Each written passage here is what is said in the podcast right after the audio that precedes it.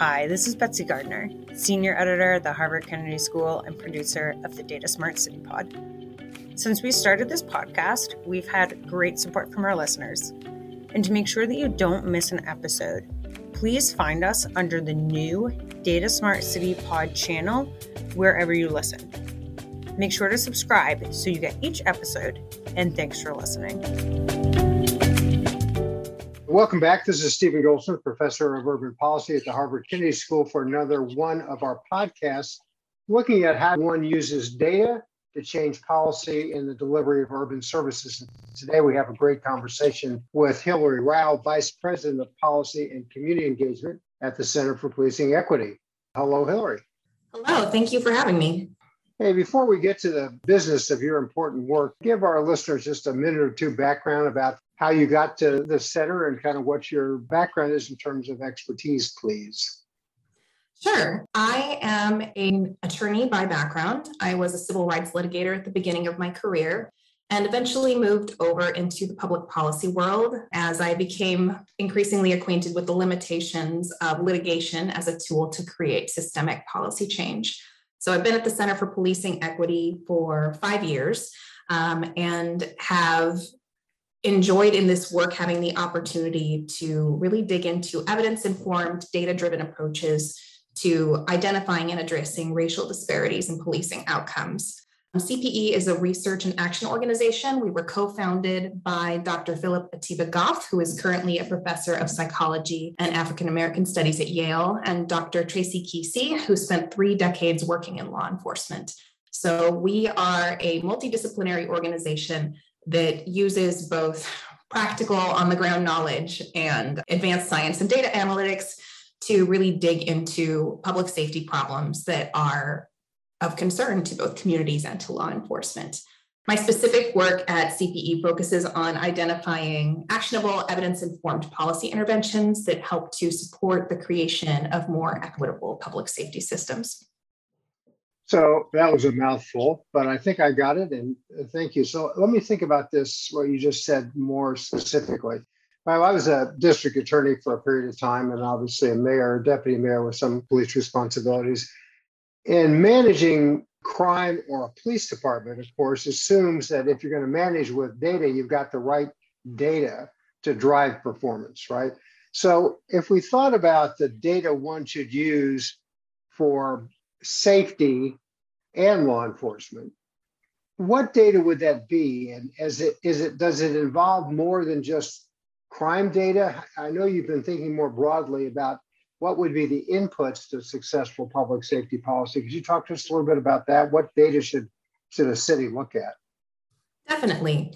So I think crime data is something that cities have been looking at increasingly to assess public safety need, but I think there's other really important sources of information. So one is calls for service data.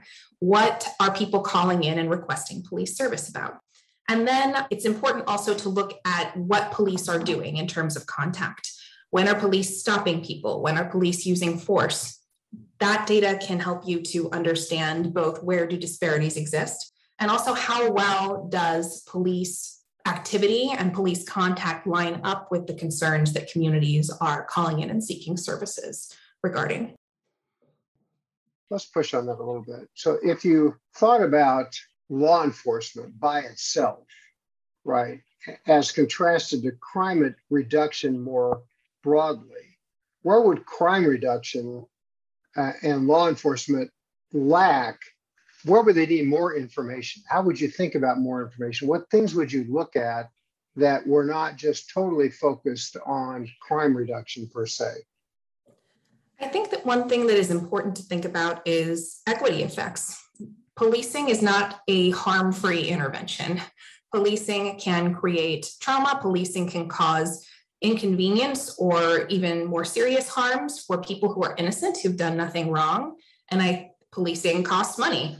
I think that when we are talking about increasing policing as a means to um, control crime, it's crucial to think about what are the harms that that intervention is causing, and are there less intrusive, more helpful ways to create that same public safety benefit? In terms of information that helps that, It's important to be, again, looking at what are racial equity implications of policing. Are there racial disparities in who police are interacting with?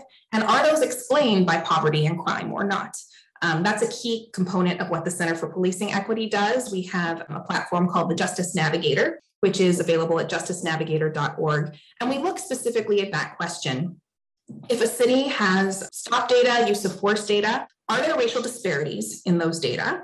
And are those disparities explainable by poverty and crime? And we have yet to find a city where they were. It is usually the case that there is some degree of that disparity that can be accounted for by factors that are not at all within police control, like poverty and crime, but there is always remaining a disparity that is not explainable by those factors that police departments have a responsibility to the community to engage with and seek to reduce.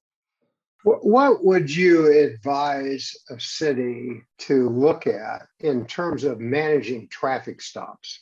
I mean, obviously, one thing would be traffic stops by ethnicity of the person stopped. But if you dug into it a little more deeply, are there other things that should be examined? Definitely. I think traffic stops are a great example because traffic stops are the most common reason for police contact in the United States. Something like twenty million people are stopped by police every year as drivers in um, a traffic stop. So certainly it's crucial to look at racial disparities in traffic stops. We know from national data sets and from data sets in states that are collecting good data on this topic, that there are large pervasive disparities in who is being pulled over for traffic stops. Um, but beyond that, it is important to look at the reasons for the stops. Oftentimes you will see differences in terms of whether a stop was initiated for an equipment violation versus a moving violation versus suspected criminal activity. So those are important features to look at. Search rates and search outcomes are important. We find in areas that collect this information that really a very, very, very small number of searches conducted at traffic stops reveal any kind of significant contraband. So understanding the volume of police stops, the degree of harm that can cause to public trust in law enforcement, particularly if there are disparities in that contact, and then what are you actually uncovering in terms of something that benefits public safety is really important. I think another piece to the traffic safety piece is that law enforcement is not the only way to further traffic safety or even the most evidence-based way.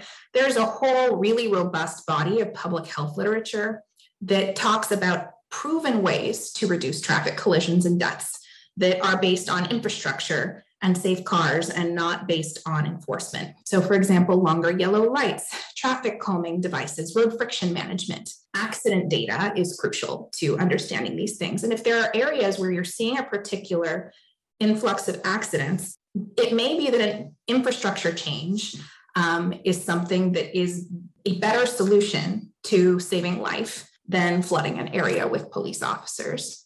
This is particularly the case because we know that there is a legacy in this country of inequitable investment in infrastructure based on race, that Black neighborhoods have too often been both over-policed but then left with less safe roads. So if we are looking at the harms, the outcomes that we're concerned about, and what are the best ways to address those, then oftentimes the public health interventions are, in fact, the more evidence-based approach. Well, that was fascinating. Kind of play this back to you in my mind for a second. So if, if one were to look at, you identified at-risk intersections, and for those that disproportionately fell into communities that have been underinvested, then instead of sending officers to write tickets at those intersections, fix the intersection, right? Improve the infrastructure, the data, the sensing. Have I got that right? Exactly. You know, I'd have to confess, I never thought of that before as an equity issue. I thought about it as a safety issue, but I never connected the, the dots. That's really interesting. What is it that Saint Louis is doing on policy with the center that, that you're particularly proud of? We have an ongoing relationship with the city of Saint Louis to support their efforts to redesign public safety. This is work that they've been engaged in for a while and that they brought us in to support. And we've been able to support that work through a variety of data analyses, as well as community engagement support. With the data analysis piece, we looked at disparities in their stops and use of force, controlling for crime and poverty to see that the disparities were still there. They were. We did a calls for service analysis to determine what police were spending most of their time on and how well that aligned with police activity. We looked at police workload analysis and determined that poorer and Blacker neighborhoods were more often dealing with slower response times compared to with wealthier and whiter neighborhoods. And we found, looking at the reasons that use of force incidents occurred, that calls that were based on proactive, officer-initiated investigation, not in response to a particular crime, were responsible for an outsized portion of use of force incidents. So all of these insights, all of this information really speaks to the need for particular types of policy change. And we have an ongoing relationship with the city to develop really bespoke, customized policy interventions to address those specific problems. And all of that is possible because of good data collection and analysis that empowers city leaders and communities to speak to what kind of public safety they want to see and what solutions serve them. So if it's not a response to a community request and the officer makes an intervention on his or her own, it's more likely to lead to a disproportionate impact or inappropriate result than when an officer responds to a call for service. Is that right? What we found in Saint Louis was that when officers were initiating investigative activity, that was more likely to lead to a use of force incident than when officers were responding to a call for service. Very interesting. We've talked a lot about public safety. What is public safety anyway? Is there a definition of public safety? Is there a measurement of public safety? That's a great question. I would say first that public safety has to be defined based on the community that we are trying to keep safe. You can't define public safety without talking to the people who we are trying to keep safe and asking them, what do they believe public safety is for them? What are they concerned about? What prevents them from feeling safe living their lives? I would say, as my own reaction, that I think that people are safe when they feel free to move about the world and move about their lives without fearing harm. And that public safety, under that definition, both means that we are safe from traffic accidents, we are safe from violence, but also that Black and Brown people are safe from racial profiling. You're not safe if you are afraid to drive your car at night, if you are afraid to move about your life because you are afraid that police officers may stop you or profile you. So public safety means looking for a world where all of those harms are addressed and people are able to fully participate in life and society. So if you're going to give recommendations to a city, you know, we work with a large number of senior leaders from cities across the U S, where would they start? What would you have them do as a place to begin? It's not like they're starting anew, but if, if they just looked at the issues we've raised here, I know it comes on a background of kind of depends on the city and the police department's quality and openness, but what would you have, let's say a mayor, what would you have a mayor raise first with his or her police department as a way to kind of improve public safety as contrasted to just law enforcement? Definitely. And I think that that needs to be a data-driven process and a community-driven process. So I think the first steps are, number one, talk to the community about what their concerns are, what their needs are, what they most want to see changed to feel more safe in their communities. And number two, to dig into the data, to first of all, assess whether this city is keeping data that are sufficient to shed light on the questions that we've been talking about, which many cities do not. So if there's not sufficient data, then that's step number one, is to improve data collection so that there is enough information to make data-driven decisions. And if you do have that data, then to analyze the data that you have, commit to regular analysis of the data that you have so you can track changes and interventions over time, and look to what findings emerge. And that directs then what issues are best to focus on, because they will look different for every city and every community. That makes total sense. So just in conclusion, are you seeing progress?